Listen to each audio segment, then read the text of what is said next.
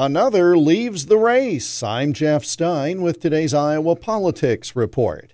Texas businessman and pastor Ryan Binkley suspended his campaign for the Republican nomination for president yesterday and threw his support behind Donald Trump.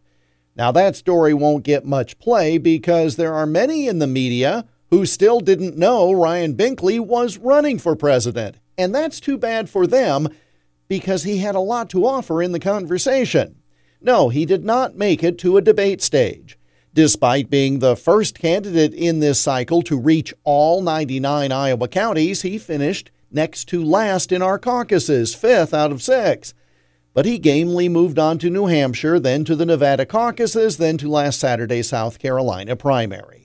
You heard him regularly on KXEL, along with all the others who took time out of their lives to make a run.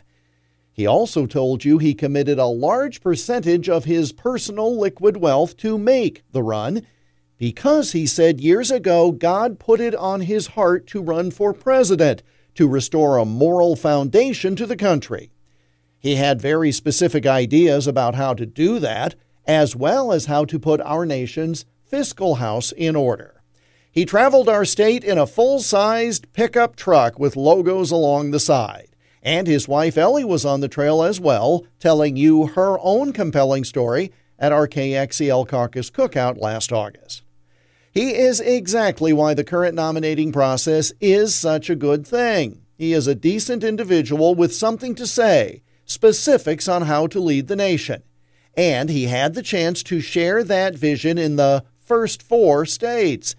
Now that the campaign moved on to dozens of states holding events on a single day, like next Tuesday, Pastor Binkley saw it was time to continue serving, but in a different way. He is an impressive individual, and yet another reason why our current system allows all voices to be heard by folks who bother to listen. It would be better if the national parties would butt out and stop trying to rig the game. But until that happens, we're glad people like Ryan Binkley do this the right way. And that's the Iowa Politics Report for Wednesday, February 28 on Twitter, Instagram, Gettr, Threads, and Truth Social at Iowa Politics. I'm Jeff Stein on News Talk 1540 KXEL.